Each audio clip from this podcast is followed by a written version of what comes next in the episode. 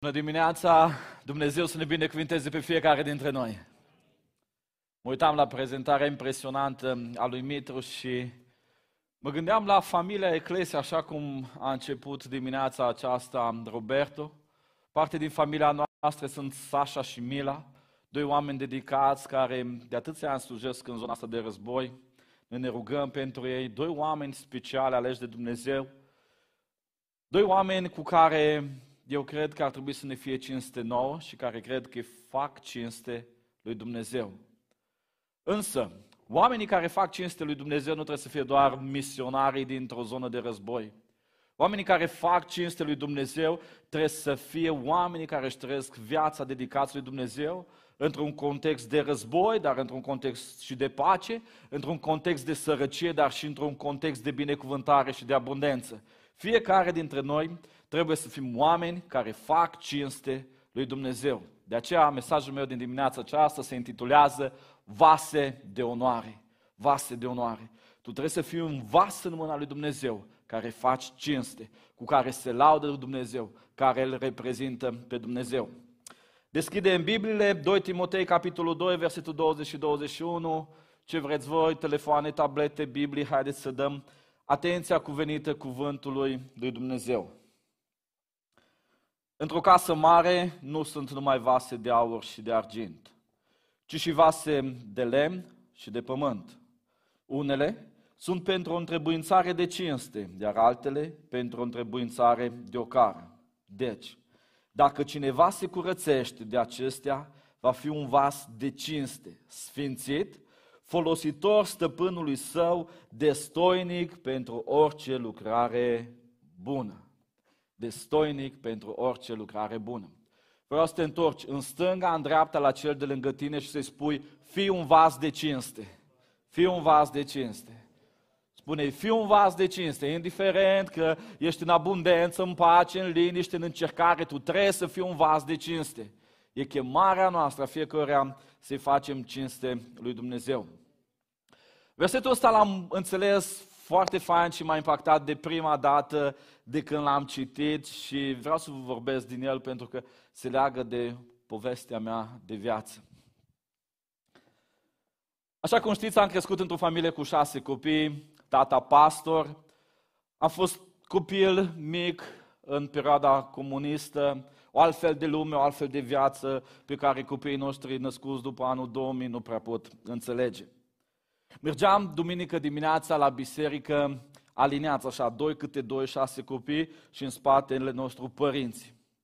Însă, întotdeauna când veneam duminica de la biserică, nu știam dacă venim înapoi doar noi opt sau mai vin alți musafiri în casa noastră. Fiind într-o familie cu tata pastor, într-o vreme în care nu erau telefoane mobile, nu se comunica așa ușor, mai în toată duminica te trezeai dimineața la biserică cu câte un frate păstor venit din Moldova, din Oltenia, de la capătul țării și cineva trebuia să-l ducă la masă. Și cine să-l ducă la masă decât tata. Așa că noi ca și copii aveam tot timpul emoția aia, oare cine musafir în duminica asta la masă? Mama în sală, mă bucur, mă onorează lucrul ăsta, trebuie să o și laud. Mama o gospodină desăvârșită ca de fiecare dată, întotdeauna avea planul B, C, D pentru orice scenariu în care tata putea apărea cu un om, cu doi, cu trei sau cu mai mulți. Unul dintre scenariile pe care mama le avea, întotdeauna noi acasă aveam un set de farfurii pentru musafiri. Și acum îl țin minte, așa albastru, era setul de vase de care noi copiii nu aveam voie să ne atingem. În momentul în care tata apărea cu musafir cu tot, mama scutea setul ăla, îl punea acolo tot timpul curat, frumos, toate cele bune. Era cele, erau cele mai frumoase vase din familia noastră. Însă, când vasele acelea erau foarte folosite și se zgâreau, se decolorau, se învecheau, ele erau retrogradate. Și dintr-o dată din vasele alea de cinste care erau puse în dulapul ăla special și noi nu aveam voie să ne atingem de ele, vasele alea intrau în uzul nostru obișnuit al copiilor. Însă, dacă cumva în uzul nostru obișnuit al copiilor vasele acelea se ciobeau, erau încă o dată retrogradate și ajungeau în gospodărie. Poate, nu știu, le foloseam să punem ceva la pisică sau depozitam ceva prin curte sau așa mai departe. Însă, Dacă vasul acela ciubit, retrogradat de la cea mai înaltă poziție în care doar musafiri aveau accesele la vasul acela din gospodărie, ajungea ca fisura aceea să fie mai mare, să se crape, el ajungea direct la gunoi, era aruncat, nefolositor, pentru că cioburile, tăieturile, tot din el puteau să pună viața noastră în pericol, să ne tăiem, să ne accidentăm. Vedeți voi, când Sfântul Apostol Pavel prezintă realitatea creștinilor din biserică, îi aseamănă cu niște vase. Și zice că eu și tu suntem vase. Fiecare dintre noi suntem vase în mâna stăpânului. Gospodarul, stăpânul, în această imagine vizuală pe care o creează Pavel, este Dumnezeu. Și Dumnezeu zice, și Pavel zice că Dumnezeu ne vrea pe fiecare dintre noi vase de cinste vase valoroase, vase cu care Dumnezeu se laudă, vase cu care Dumnezeu își face lucrarea la cel mai înalt nivel.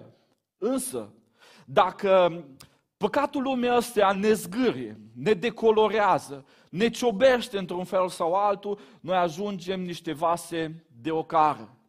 Dar de acolo, din zona aceea în care ești vas de ocară, dar tot ești vas, că tot ești mântuit, tot ești în casa lui Dumnezeu, dacă de acolo îți pierzi acea formă de vas, ajungi să ai o crăpătură foarte mare, ajungi să nu mai fii folositor, ești aruncat afară, ajungi să fii lepădat. Sfântul Apostol Pavel, în 2 Corinteni, capitolul 5, versetul 17, zice superb, căci dacă este cineva în Hristos, este o făptură nouă. Cele vechi s-au dus, iată că toate lucrurile s-au făcut noi. Indiferent ce ai fost în viața ta, indiferent cât de folositor ai fost societății sau nefolositor, în momentul în care tu ai ajuns în Hristos, Hristos a intrat în viața ta și tu ești născut din nou, tu ești o făptură nouă, un vas nou folositor în casa lui Dumnezeu. Statutul nostru este de vase noi folositoare în casa lui Dumnezeu. Fiecare dintre noi, indiferent dacă am fost folositor sau nefolositor societății, familiei, lumii, la nașterea din nou noi devenim vase în casa lui Dumnezeu. A fi un vas de cinste sau a fi un vas de ocare nu ține de slujba pe care o ai în casa lui Dumnezeu. Nu putem gândi ca un vas de cinste, uh, există un prag critic și dacă slujești, nu știu, de la oameni de ordine în sus, ești vas de cinste și dacă slujești de la oameni de ordine în jos, ești un vas de ocară. Nu despre asta e cinstea sau ocara. Cinstea sau ocara vine în funcție de dedicare. Cu o farfurie este atât de utilă omului care mănâncă cât și un bol, cât și o lingură, cât și o furculiță. Nu e diferență. A fi vas de cinste sau a fi vas de o care nu ține de predestinare, ca așa m-a făcut Dumnezeu să fiu, ci ține de dedicare. Sfântul Apostol Pavel zice lucrul acesta superb. Dacă cineva se curățește de acestea, va fi un vas de cinste. Modul în care tu ți-ai păstrat viața după nașterea din nou, după impactul pe care Golgota, jertfa lui Hristos l-a avut în viața ta, modul dedicat în care ai trăit cu Dumnezeu, te face să rămâi acolo un vas de cinste, indiferent care e zona ta de slujire și modul în care ai lăsat să fie afectat de zgârieturile lumii, de praful din lumea asta, de loviturile care ți le aduce lumea, de ciubiturile lumii, te poate retrograda atât de mult încât să ajungi un vas de ocare și mai mult decât un vas de ocare, să-ți pierzi valoarea pe care ți-a dat Dumnezeu și să fii aruncat afară. Îngerul bisericii din Laudicea se uită la această biserică și zice, o, da, tu trebuia să fii un vas de cinste, o biserică formată din vase de cinste, tu trebuia să fii o mândrie în mâna lui Dumnezeu, Dumnezeu să te folosească, dar ți-ai pierdut ceva, ți-ai pierdut dragostea din tăi. Dar fiindcă ești căldicel, nici rece, nici în clocot, am să te vărs din gura mea. Pentru că zici, sunt bogat, m-am îmbogățit și nu duc lipsă de nimic. Și nu știi că ești ticălos, nenorocit, sărac, orb și gol. Te sfătuiesc să cumperi de la mine aur curățit prin foc, ca să te îmbogățești și haine albe, ca să te îmbraci cu ele și să nu ți se vadă rușinea goliciunii tale și doctorie pentru ochi, ca să-ți ungi ochii și să vezi. Eu mustru și pedepsesc pe toți aceia pe care îi iubesc. Fii plin de râvnă, dar și pocăiește-te. Mesajul care îl transmite Pavel lui Timotei și bisericii din Efes și bisericilor slujite de Timotei este același mesaj cu care îngerul îl transmite bisericii din Laodicea. Nu spune, ok, te-ai murdărit, te-ai zgâriat, te-ai ciubit, ai fost retrogradat la un vas de ocar, un vas de rușine, nu? Că ce rușine mai mare poate să fie pentru un vas? Decât el să fie de cobalt, să fie uh, pictat frumos, să aibă formă extraordinară, dar din cauza ciubiturilor să fie undeva la cotețul găinilor, nu? Ce rușine! Tu vezi potențialul, ce ai fost, dar da, ești acolo. Mesajul care îl transmite Pavel lui Timotei, bisericii din Efes și celorlalte biserici și pe care îl transmite îngerul prin Ioan bisericii din Laodicea, este că așa cum există retrogradare, există și avansare în economia lui Dumnezeu. O, da, poate în dimineața asta ești în eclesa și te uiți la viața ta și zici, da, cândva am fost și eu un vas de cinste. Cândva și eu am fost dedicat lui Dumnezeu, cândva și eu am fost un om care Dumnezeu putea să mă dea exemplu pentru credința mea, pentru dedicarea mea, pentru devotamentul meu în relație cu Dumnezeu, dar trebuie să recunosc că colbul lumii ăstea, praful lumii ăstea, încercările lumii ăstea s-au lipit de mine și nu mai sunt un exemplu pentru alții. Dacă altă dată se spunea despre mine, uite, să fii așa conștiincios că ea, să fii un om al rugăciunii ca și ea, să fii un om al postului, astăzi nu mai sunt așa. Vestea bună pe care ți-o aduc în dimineața asta este că poți să avansezi, poți să ajungi înapoi ceea ce a dorit Dumnezeu de la tine. Poți să ajungi să fii cine și-a dorit Dumnezeu să fii. Dacă cineva se curățește de acestea, va fi un vas de cinste. Încă există o zonă a harului, o zonă a curățirii. Încă poți fi avansat înapoi să fii cine și-a dorit Dumnezeu să fii. Dăm voie în punctul ăsta predicii să ne aplicăm foarte tare mesajul de până aici și să spun câteva întrebări. Prima întrebare și cea mai importantă. Ești tu un vas în casa lui Dumnezeu? Simți că Dumnezeu are de lucru cu tine? Te simți util în biserica lui Dumnezeu? Simți mâinile lui Dumnezeu pe tine când anumite momente te ia și zice Bună, ti, te iau din dulapul acela al confortului tău personal și acum trebuie să slujim la omul ăsta la școală, la omul ăsta pe stradă, la omul ăsta în spital. Simți momentele alea în care Dumnezeu prin Duhul Sfânt te ia, efectiv te apucă Dumnezeu și zice acum trebuie să fac o slujire prin tine. Că dacă ești vas în mâna lui Dumnezeu, există momente în care ești din zona aceea de confort, în care tu stai bine așezat și toate lucrurile sunt la ordinea lor și la locul lor și Dumnezeu te pune în anumite locuri. Ăsta e unul din semnele că ești vas în casa lui Dumnezeu. Vreau să vă spun că a fi vas în casa lui Dumnezeu sau a nu fi vas în casa lui Dumnezeu nu ține de registru membral. Nu ține de apartenență la o biserică, la un cult religios sau așa mai departe, ci ține de relația ta personală cu Dumnezeu. Ai avut un moment în viața ta când ți-ai predat viața în mâna lui Dumnezeu și zici, Doamne, vreau să mă folosesc cu abilitățile mele, cu darurile mele spirituale, cu inima mea, cu tot ce sunt și poți să mă duci în ce zone vrei Tu, că sunt un vas. Te întreb încă o dată în dimineața asta, ești un vas în mâna lui Dumnezeu? Sau ești un bibelou, care stai în biserică și doar pozezi, care stai în societate și doar pozezi și ești nefolositor. În casa tatălui nu e nevoie de bibelouri, e nevoie de vase. A doua întrebare pe care vreau să ți-o pun, foarte personală, care îți aplică adevărul ăsta. Care e întrebuințarea la care te folosește Dumnezeu? Dacă ai zis, da, Moti, sunt un vas, am avut momente în care am știut că Dumnezeu mă duce. Care e întrebuințarea la care te folosește Dumnezeu? Vasele au întrebuințări clare. Una faci cu un bol, alta faci cu o farfurie, alta faci cu, nu știu, un lighean, alta faci cu o găleată. Vasele au întrebuințare.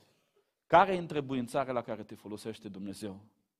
Avem pe site-ul Bisericii Eclesia un formular cu daruri spirituale.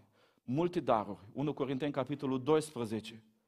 Te folosește Dumnezeu într-o zonă de utilitate, într-o zonă de administrare, într-o zonă de încurajare, într-o zonă de uh, putere, de rugăciune. De... În care zonă te folosește? Nu poți să zici că ești vas până nu știi unde te folosește Dumnezeu. Vreau să te gândești. Care e utilitatea de care te folosește Dumnezeu? Și a treia întrebare. Ești un vas de cinste sau un vas de ocară? Indiferent care e utilitatea la care te folosește Dumnezeu, ești de cinste sau de ocară? Ești în top Când Dumnezeu face topul oamenilor dedicați de la Welcome, ești în top în primii trei sau ești printre ultimii? Ca dedicare, ca seriozitate, ca a lua pe Dumnezeu în serios în viața ta. Adesea noi, noi diferențiem slujirile și zicem, oh, există slujiri spirituale și slujiri nespirituale. Nu există așa ceva la Dumnezeu. Toate slujirile sunt spirituale, cu efect spiritual. Tu poți să fii un vas mai de cinste într-o zonă, nu știu, de a sluji la copii, la orfelinate sau pe sate decât unul care urcă pe scenă aici, în funcție de dedicarea ta. Pentru că ea, a, ea a fi de cinste sau a, a nu fi de cinste, a fi de ocare, această caracterizare nu ține de o predestinare că așa te-a făcut Dumnezeu, ci ține de dedicarea ta. Cine se curățește va fi un vas de cinste. Ești un vas de cinste în mâna lui Dumnezeu sau ești un vas de ocară. Cea mai mare durere a unui păstor, dar mai mare decât durerea unui păstor, este durerea lui Dumnezeu, când un om, un creștin, care a fost cândva vas de cinste, care l-a luat pe Dumnezeu în serios, care a fost dedicat, un om al rugăciunii, un om al postului, un om al slujirii, lasă păcatul să-i zgârie viața, să-i ciubească viața și devine un vas de ocară. Devine un iubit ascultător. Devine unul pierdut prin mulțime. O durere mai mare decât asta. E când unul care a fost vas de cinste, folositor lui Dumnezeu, un om plin de Duhul Sfânt, de putere, în slujirea lui era viață din Dumnezeu. Ajunge un vas de ocară și păcatul își ciubește așa de tare viața, încât slujitorii lui Dumnezeu trebuie să spună, știi, nu mai poți sluji în zona asta, trebuie să te retragem din slujire pentru că cioburile tale pun în pericol viața comunității. Dacă îmi doresc ceva în dimineața asta, îmi doresc să luați pe Dumnezeu în serios și să vă luați pe voi în serios. Să vă gândiți că ați fost proiectați de Dumnezeu, că ați fost destinați, dacă vreți, de Dumnezeu, să fiți vase de cinste în zona voastră de slujire să fiți cei mai buni, cei mai dedicați, cei care luați pe Dumnezeu cel mai în serios și prin zâmbetul tău să fie Duhul Sfânt care îl transmiți omului la welcome, prin îmbrățișarea ta să fie Duhul Sfânt care încurajează un om, prin cântarea ta să miște Duhul Sfânt biserică așa cum a mișcat-o în dimineața aceasta. Dar a face, a se întâmpla sau a nu se întâmpla lucrurile acestea, țin de modul în care tu ți în serios destinul pe care ți l-a pregătit Dumnezeu. Spuneam în dimineața asta că vă aduc o veste bună și că nu vorbim doar ca în povestea noastră de familie, de o retrogradare de la vase de cinste la vase de ocară, ci Dumnezeu ne spune că se poate face procesul și invers, o avansare.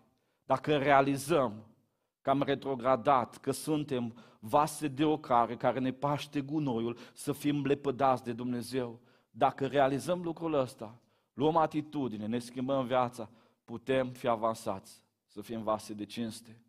Studiem la grupurile mici în Freedom cei trei pași pentru a fi vase de onoare. De fapt, tot ceea ce am învățat la Freedom până acum a fost pentru a fi vase de onoare folositoare înaintea lui Dumnezeu. Primul lucru pentru a deveni un vas de onoare un vas pe care Dumnezeu îl scoate în momentele de celebrare, un vas cu care Dumnezeu se laudă, un vas cu care Dumnezeu câștigă musafiri care nu fac parte din casa lui Dumnezeu și aduce în familia lui Dumnezeu. Primul pas pe care trebuie să-l faci, să redevii un vas de onoare, este acesta. Dedică-ți trupul lui Dumnezeu. Dedică-ți trupul lui Dumnezeu. Roman, capitolul 12, în versetul 1. Vă îndemn, dar, fraților, pentru îndurarea lui Dumnezeu, să aduceți trupurile voastre ca o jertfă vie, sfântă, plăcută lui Dumnezeu. Aceasta va fi din partea voastră o slujbă duhovnicească. În Vechiul Testament, când se aducea o jertfă, înainte ca jertfa să fie luată și pusă pe altar, animalul acela era ucis. Nu putea nimeni să pună un animal viu pe altar pentru că instinctul de supraviețuire din animalul acela îl făcea să sară de pe altar, de pe pietrele acelea, din focul acela. Și prima dată animalul trebuia ucis să stea pe altar. Pavel folosește în roman imaginea aceasta și ne zice că noi, creștinii, trebuie să ne sacrificăm intențional, să fim o jertfă vie, O, da, trupul meu are dorințe, trupul meu are nevoi, trupul meu vrea să se coboare de pe altarul jerfirii, dar eu, o jerfă vie, intențional să mă supun unor limitări. Asta înseamnă să-ți aduci trupul ca o jertfă vie. Să nu ții cont de instinctul de supraviețuire a trupului tău care vrea să le nevească, care vrea să-și împlinească nevoile, poftele, dorințele, ci tu să-i spui tu trebuie să fii jerfit. Și într-un mod intențional, fără să țină nimeni cu forța, să fii un om al postului. Și trupul strigă după mâncare. Să fii un om al rugăciunii, să fii un om al cuvântului. Și tot ce în firea ta pământească, în trupescul ăsta strigă, că el vrea să se dea jos de pe altarul acela și să stea în zona de confort. Dar ca să fii un vas de cinste, tu trebuie într-un mod intențional să-ți aduci trupul ca o jertfă vie. Mintea este locul unde naște păcatul, unde se naște păcatul. Vin informațiile înspre mintea noastră, din interiorul nostru sau din exteriorul nostru, prin cele cinci simțuri și acolo la nivelul minții noi validăm dacă un gând care a venit spre noi îl lăsăm să zămislească, să devină păcat sau să nu devină păcat. Însă, trupul este locul în care păcatul funcționează. Mintea este locul unde păcatul se naște, zămislește și trupul este locul unde păcatul funcționează. Gândiți-vă la o aplicație, nu? Gândiți-vă la Facebook. Facebook-ul se naște într-un limbaj de programare. Un programator scrie acea aplicație în care tu poți să-ți vezi pozele prietenilor în America, Australia și așa mai departe. Dar ca Facebook-ul să funcționeze, are nevoie de un device, de un telefon, de o tabletă, de un calculator acel program făcut, acel limbaj de programare, nu are nicio valoare dacă nu are device-ul în mâna ta. Tot așa e și cu trupul tău. Mintea ta generează, în mintea ta se formează strategii, se formează gânduri, în mintea ta sunt lucrurile care dau naștere, dar mintea are nevoie de trupul ăsta ca să înfăptească păcatul. Vorba aia care îți vine la nivelul gândului și îl vezi pe unul ți antipatic, te enervează când ai văzut, ți s-au aprins toate becurile roșii în mintea ta. Are nevoie de gura asta să rostească cuvintele acelea. Mâinile astea, nu? Când mintea și ochii văd un lucru și ți-l dorești, are nevoie de mâinile astea să fure lucrul ăla, să facă păcatul. Păcatul care se naște la nivelul intelectului tău, nu-ți lua mintea ca un organ, ia ca, ca un sistem de gândire, ia ca locul unde se formează gândurile. Are nevoie de trupul ăsta să săvârșească păcatul. Și Biblia știe lucrul ăsta. Biblia ne cere să fim intenționali în a ne dedica trupului Dumnezeu. În a nu lăsa păcatul să se folosească de trupul ăsta. Roman 6 cu 13. Să nu mai dați în stăpânirea păcatului mădularele voastre, ca niște unelte ale nelegiuirii, ci dați-vă pe voi înși vă lui Dumnezeu, ca vii din morți cum erați, și dați lui Dumnezeu mădularele voastre, ca pe niște unelte ale neprihănirii.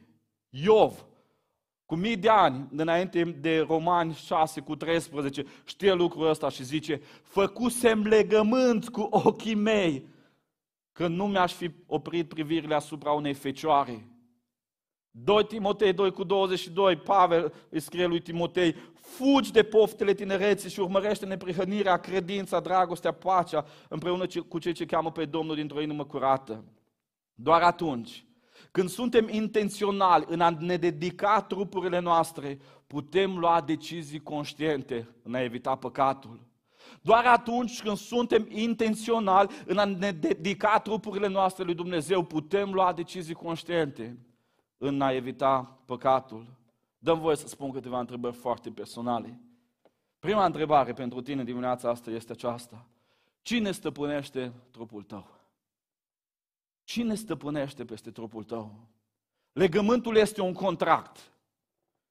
Tu, printr-un contract, te poți da lui Dumnezeu să-ți aduci trupul ca o jertfă înaintea lui Dumnezeu sau poți să-ți lași trupul la drumul mare, să te jefuiască cine o vrea să te ia cine o vrea, să facă diavolul și duhurile și oamenii ce vor cu trupul tău.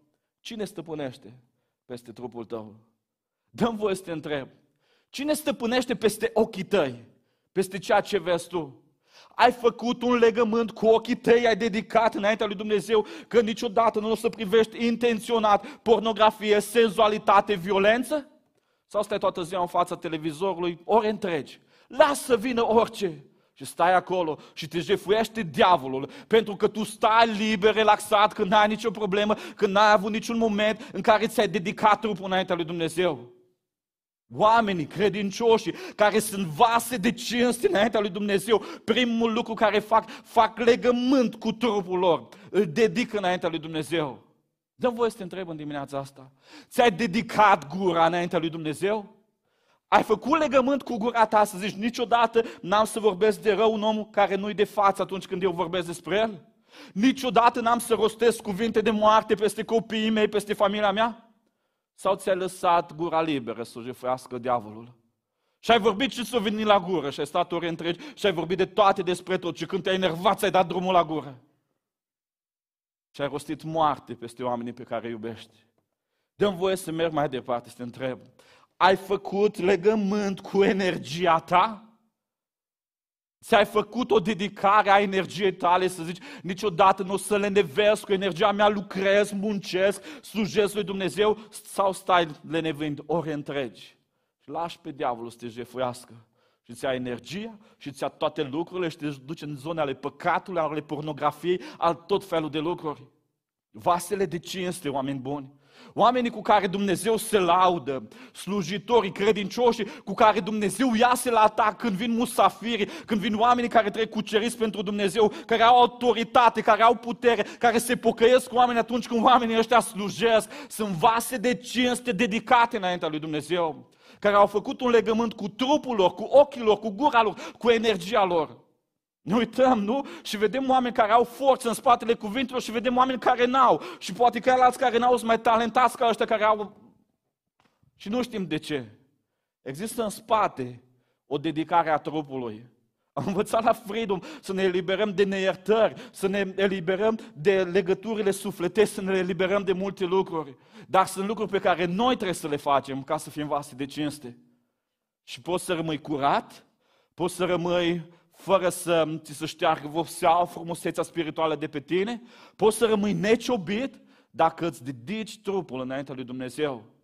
Prima diferență între un vas de cinste și un vas de ocare e că omul care e vas de cinste și-a dedicat intențional trupul înaintea lui Dumnezeu.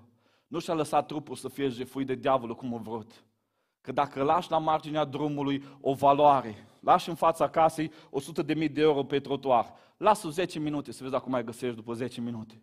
Cam așa facem noi pocăiții.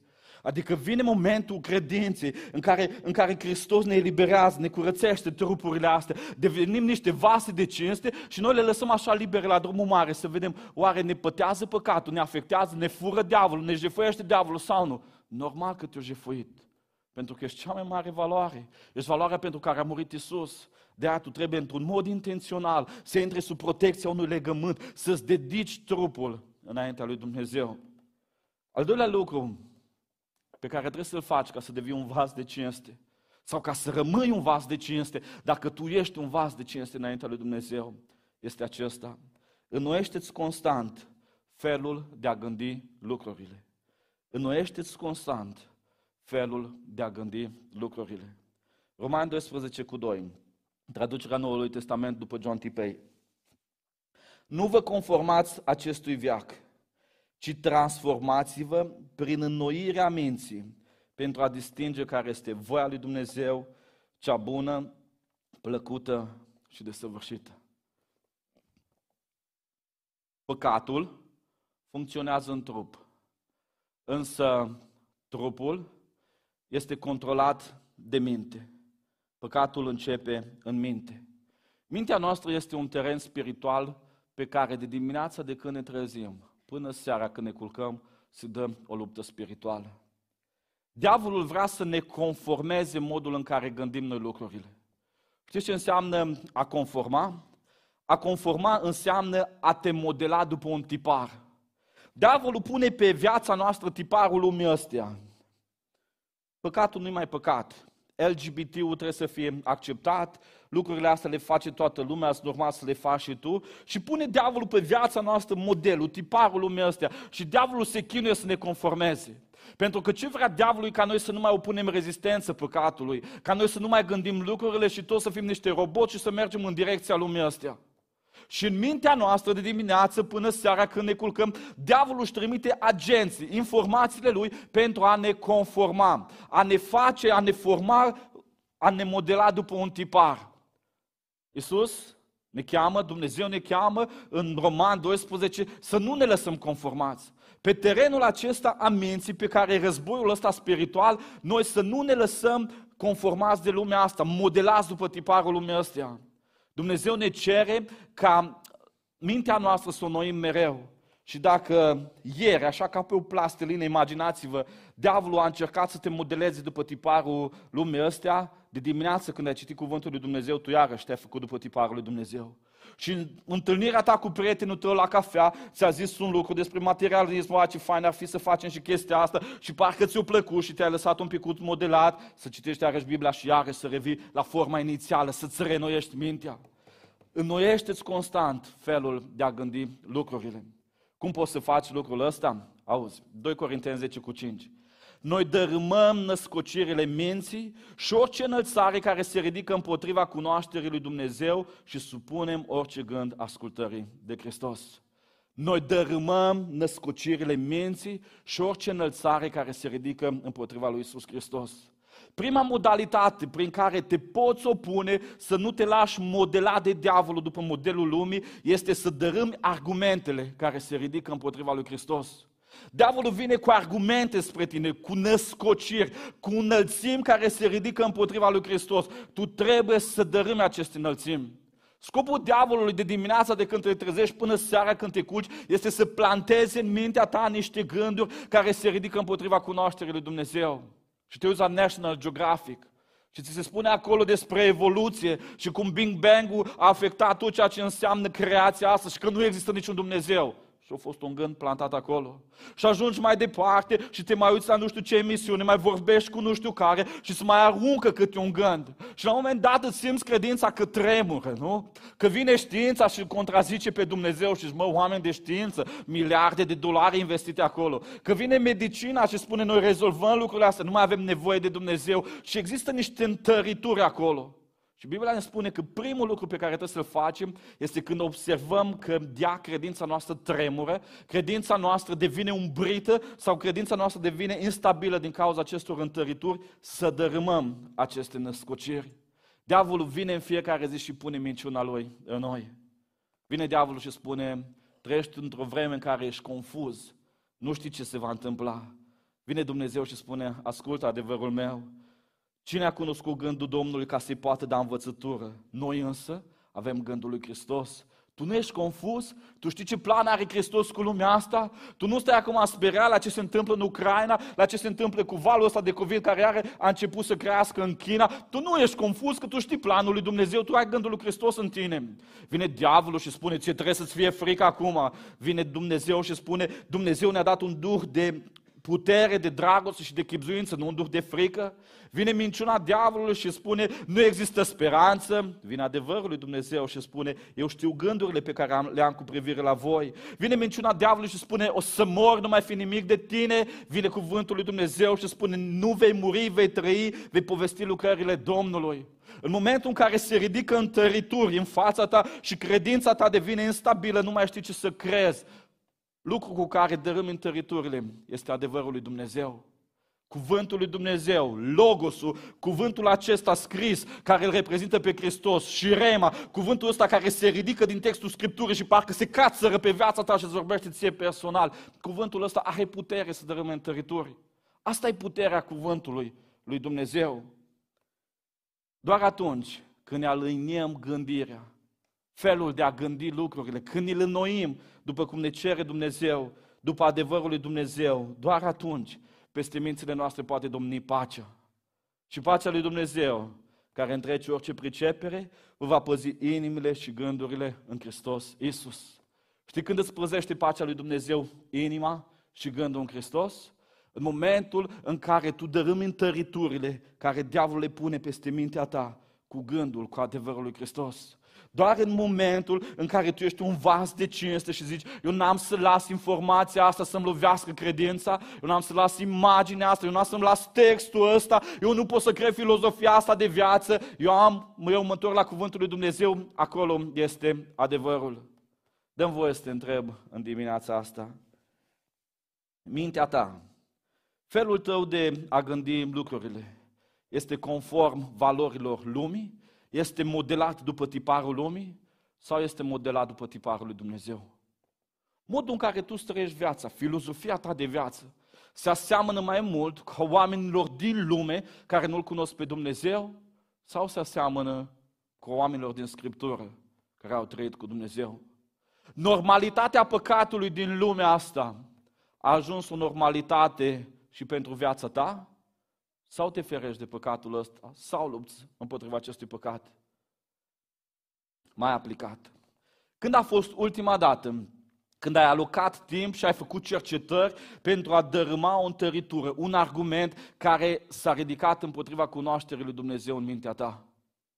Când a fost ultima dată când ai simțit că o idee seculară îți distruge credința în Dumnezeu și ai luat o zi, ai luat două zile, te-ai rugat, ai postit, ai deschis Biblia, ai căutat în apologetică, pe Google, în referat, în tot ce ai știut tu, să zici, nu e adevărat, ideea asta e împotriva Bibliei, eu mă fundamentez acum pe Scriptură. Când ai făcut ultima dată lucrul ăsta? Cuvântul lui Dumnezeu dărâmă întărituri. Nu experiența, ci cuvântul lui Dumnezeu. Când ai făcut ultima dată un pas în care să zici, bun, toată lumea ne spune acum despre LGBT, toată zona asta, despre religiile hinduse, că yoga poate fi practicat și de creștini, că nu are conotații spirituale dacă îl faci ca un sport, nu? Când te-ai uitat la toate astea, ți-a luat un timp să dărâmi întăriturile astea, să te uiți în Biblie, să vezi ce zice Dumnezeu despre homosexualitate, despre păgânism și implicațiile unor ritualuri păgâne? Când ai făcut ultima dată lucrul ăsta? Dăm voie să spun a treia întrebare. Ai un legământ cu mintea ta?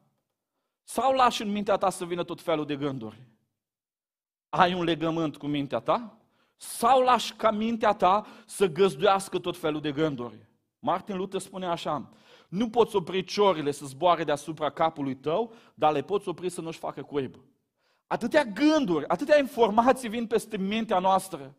Am făcut un legământ cu mintea noastră în care am spus, eu sunt creștin, eu nu pot să stau să mă gândesc la asemenea lucruri. Eu n-am să dau prilej diavolului să-mi pună gândurile astea în minte.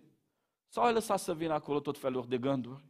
Ți-ai reînnoit mintea după adevărul lui Dumnezeu? Sau ai lăsat acolo gândurile alea de răzbunare să macine? Și ăsta ore întregi te gândești cum o să te răzbuni pe X sau pe Y. Sau ai stat acolo și ai lăsat gândurile alea de neiertare să fie în viața ta, gândurile acelea de, de păcat să fie în viața ta, că te-ai gândit la o persoană și ai lăsat mintea să-ți macine. Ai un legământ cu mintea ta? Vasele de cinste Creștinii, oamenii care sunt vase de cinste, au trupul dedicat înaintea lui Dumnezeu, dar își reînnoiesc mintea după cuvântul lui Dumnezeu în mod constant. A apărut o idee seculară astăzi care lovește în credința ta, treci înapoi la cuvânt și pui cuvântul înapoi și restabilești valoarea lui Dumnezeu, restabilești credința lui Dumnezeu. Vin oamenii și spun tot felul de lucruri, Satan plantează prin oameni tot felul de idei în mintea ta și tu trebuie mereu și mereu constant să-ți reînnoiești mintea cu cuvântul lui Dumnezeu. De ce credeți că zicem de atâtea ori că trebuie să avem timp devoțional în fiecare zi dimineața, că trebuie să citim Biblia, că trebuie să facem planul de citire a Bibliei până la final? Pentru că vă vrem reînnoiți în mințile voastre. În mințile voastre. Diavolul e creativ, mai creativ ca noi. În fiecare zi vine cu alte provocări. Și mereu și mereu noi trebuie să ne reînnoim mintea după valoarea lui Dumnezeu. Supuneți-vă darul lui Dumnezeu, împotriviți-vă diavolului și el va fugi de la voi. Creștinii care sunt vase de onoare își înnoiesc constant felul de a gândi conform adevărului lui Dumnezeu. În momentul în care a venit o săgeată a diavolului, o sămânță a diavolului în gândul meu, mă întorc la cuvânt și renuiesc. Și peste zona aceea unde a plantat diavolul acea sămânță păcătoasă care se ridică împotriva cunoștinței lui Dumnezeu, a creat acea întăritură. Eu vin cu tăvălugul, cu plugul cuvântului lui Dumnezeu, scot sămânța aceea și las sămânța cuvântului vase de onoare și vase de ocare. Poate că mulți dintre noi în dimineața asta am avut momente clare în viața noastră când ne-am dedicat trupul lui Dumnezeu și suntem serioși cu Dumnezeu. Și trăim o pocăință serioasă în care am pus limite și nu lăsăm lucrurile la voia întâmplării. Poate că mulți dintre noi am făcut și următorul pas și am stat într-o zonă de devoțiune și în fiecare dimineață ne reînnoim mintea cu Cuvântul lui Dumnezeu și nu ne lăsăm conformați de lumea asta. Noi știm adevărul lui Dumnezeu. Însă, cel mai puternic mod de dedicare înaintea lui Dumnezeu, să fii un vas de cinste, să strălucești cel mai tare, este atunci când îți predai voința ta lui Dumnezeu. Când îți predai voința ta lui Dumnezeu. Trupul este condus de minte și mintea este condusă de voință. Dacă vreau să fac un lucru, poți să mă aduci 10.000 de argumente ra- raționale că nu-i bun lucrul ăla. Dar dacă vreau să-l fac, tot găsesc unul, un argument pentru care să-l fac. Dacă nu vreau să fac un lucru, poți să mă aduci 10.000 de argumente raționale că trebuie să fac lucrul acela și o să găsesc un argument să nu-l fac. Pentru că rațiunea ne spune ce să facem. Emoțiile și ele ne influențează, iar deasupra lor este voința. Atunci când îți predai voința înaintea lui Dumnezeu, ești un vas care strălucește. Ești un vas cu care Dumnezeu se mândrește. În Ghețimani Iisus ne-a învățat lucrul ăsta. Că cel mai profund mod de dedicare, că cel mai puternic mod în care noi ne dăm pe noi înșine lui Dumnezeu, este atunci când ne dăm voința înaintea lui Dumnezeu. Tată, dacă voiești, Depărtează paharul acesta de la mine. Totuși, facă-se nu voia mea, ci voia ta. Era Iisus în Ghețimani, nu? Cel mai de cinste vas în casa Tatălui. Cel care a venit să moară pentru păcatele noastre la Golgota. Iisus mândria Tatălui. Trup dedicat, a trăit 33 de ani și jumătate, ca și noi în lumea asta, fără păcat. Minte înnoită mereu, pentru că El, cuvântul, Logosul, era cuvântul Lui și Hristos era prezent acolo. Dar avea voință și voința Lui era influențată și de natura dumnezească și de natura omenească. Și la un moment dat, gândindu-se la ce înseamnă Golgota, la ce va urma să fie calvarul, zice, dacă voiești, depărtează. Dar mai mult decât voia mea, este voia ta. Un adevăr pe care vreau să ți-l spun astăzi este acesta. Atunci când voința noastră este predată lui Dumnezeu, voia lui Dumnezeu devine scopul vieții noastre. Încă o dată. Atunci când voința noastră este cu adevărat predată lui Dumnezeu, voia lui Dumnezeu devine scopul vieții noastre. O, da, Iisus a făcut-o în Ghețimani când a zis, Tată, nu voia mea, ci voia ta. Dar știi că Iisus îți cere să faci lucrul acesta zilnic? În rugăciunea Tatăl nostru, Iisus ne-a spus așa, când vă rugați, să ziceți, Tatăl nostru care ești în ceruri, sfințească-se numele Tău, vie împărăția Ta, facă-se voia Ta, voia Ta. Iisus ne-a învățat că pentru a fi vase de cinste, așa cum ne vrea Dumnezeu Tatăl, ați încredința voia în mâna lui Dumnezeu nu e un eveniment. Într-un moment când ești acolo la ananghe și nu știi ce să alegi, zice acum voia ta să facă Dumnezeule, nu. Ci voi când vă rugați, zici, voia ta. Știi ce înseamnă să-ți predai voia înaintea lui Dumnezeu? Voința ta lui Dumnezeu? Înseamnă să lași pe Dumnezeu să aleagă pentru tine. Să-ți predai voința înaintea lui Dumnezeu înseamnă să lași pe Dumnezeu să aleagă pentru tine. Zici, eu cred că e dreptul tău să alegi. Am învățat în viață, din experiență personală, că las să aleagă pentru mine dar oamenii în care am încredere foarte mare. Doar oamenii în care am încredere foarte mare. În momentul în care mă duc la un doctor și îmi zice un diagnostic, accept diagnosticul lui, să iau tratamentul acela dacă am încredere în el. Dacă simt că nu știe despre ce vorbește, mai mă duc și la al doilea, și la al treilea, și la al șaptelea. Am învățat în viață că las să aleagă pentru copiii mei doar pe soția mea în care am încredere. Și zic, ok, alege ce haine, unde îi duci, ce faci cu ei weekendul ăsta, cât sunt eu plecat, ce se întâmplă cu ei, știu că alegi bine. Abia atunci îl vom putea lăsa pe Dumnezeu să aleagă pentru noi. Abia atunci, într-un mod natural, organic, ne vom pune voința la picioarele lui Dumnezeu, când vom avea încredere în Dumnezeu. Oameni buni, în casa Tatălui sunt multe vase. Vase de cinste și vase de ocară. Dumnezeu pe toți ne-a făcut să fim vase de cinste. A fi de cinste sau de ocară nu ține de predestinare, ci ține de dedicare. Cine se curățește va fi un vas de cinste, sfințit pentru orice lucrare bună. Dacă în dimineața asta te uiți la tine și în zona ta de slujire, nu te simți un vas de cinste. În departamentul tău nu te simți în topul dedicării tale. Nu simți că Dumnezeu te folosește și te duce în momentele în care vrea să cucerească un om, în momentele, dăm voie să spun, în care Dumnezeu vrea să se laude, nu? Ca și cu Iov altă dată. Că nu ești un Iov cu care să laude Dumnezeu și din departamentul tău Dumnezeu alege pe altul să laude cu el. Nu neapărat pentru abilități profesionale, ci pentru dedicare, pentru inimă. Înseamnă că ești un vas de ocare. Minciuna diavolului că încă e bine că ești un vas. Și trebuie să fiu sincer cu tine să spun că da, și vasele de ocare sunt în casa lui Dumnezeu, nu sunt lepădate, ai mântuire.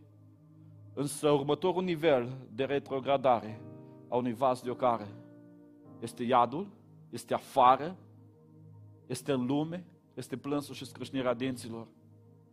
Adesea trecem prin viață și stăm în viață cu viață ciobită cu viață zgâriată. Și vrem să facem slujiri și ne întrebăm de ce la unii se întâmplă și la alții nu se întâmplă. Și Dumnezeu zice, în dimineața asta ți-am spus că tu trebuie să fii un vas de cinste.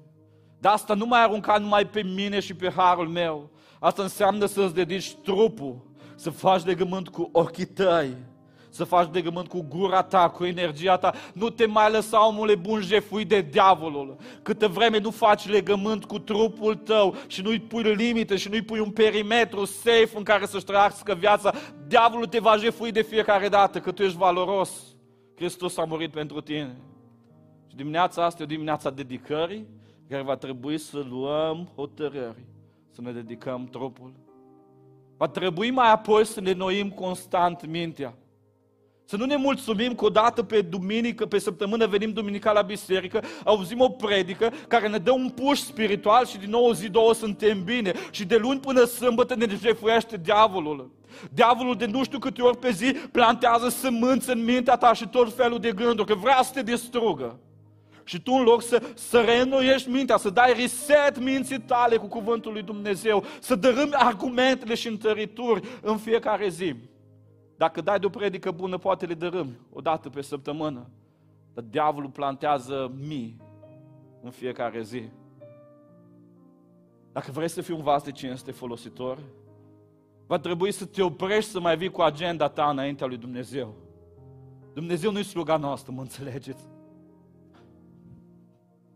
Trăim în bisericile evanghelice un mit, o prostie, că Dumnezeu e sluga noastră și dacă îi cerem și venim specific și zicem tot felul de lucruri, e obligat să vină. Cumva că Dumnezeu trebuie să facă toate astea. Iisus a stat în planul lui Dumnezeu. Iisus o știu să se roage. Și Iisus în momentul în care a vrut ceva, a zis, voia ta. Eu n-am voie să vin împotriva planului tău, că nu-mi permit la tine Dumnezeu să vin eu să spun cum e mai bine, cum facem noi, nu? Că e mai bine să faci asta, că ar trebui să faci asta. Ne mai și lăudăm, nu pocăiți, că ne-am certat cu Dumnezeu, serios? Că un suflu face Dumnezeu și lumea asta dispare cu tot ce e pe ea. Va trebui să reînvățăm cine e Dumnezeul nostru.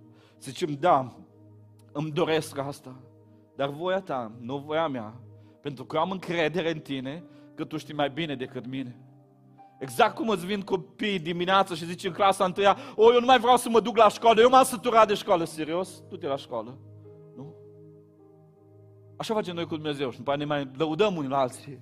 Oh, m-am certat cu Dumnezeu în rugăciune, i-am spus eu cum trebuie să facă. Nu, ceartă-te cu tine. Zi-mi doresc asta, dar tu știi mai bine.